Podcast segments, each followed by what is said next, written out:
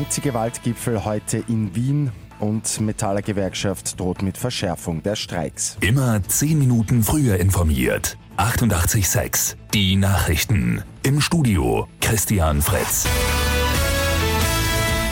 Frauen, die in den sozialen Netzwerken aufs Wüsteste beschimpft werden oder auch auf offener Straße verbal angegriffen werden. Nicht zuletzt der Fall Sigrid Maurer hat gezeigt, dass das mittlerweile eher die Regel und nicht mehr die Ausnahme ist. Die Regierung ruft deswegen heute zu einem Anti-Gewalt-Gipfel in Wien. Mit Experten werden hier neue Regeln gesucht, um Hass im Netz und Gewalt gegenüber Frauen im Alltag zu bekämpfen.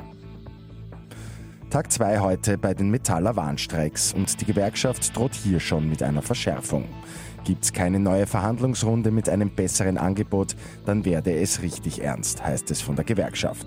Es sollen in den Betrieben dann ganze Schichten ausfallen. Die Arbeitgeber meinen aber, dass sie bereits ein gutes Angebot vorgelegt hätten. Die Waldbrände in Kalifornien fordern immer mehr Todesopfer.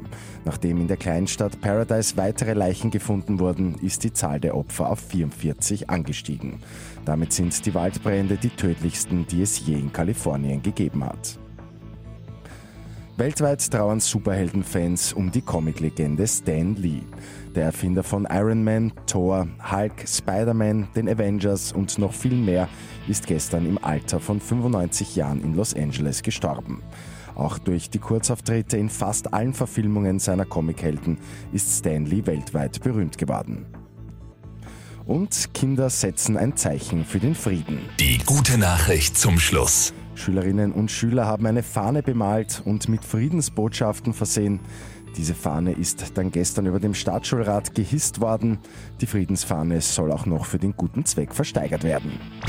Mit 886 immer 10 Minuten früher informiert. Weitere Infos jetzt auf Radio 886 AT.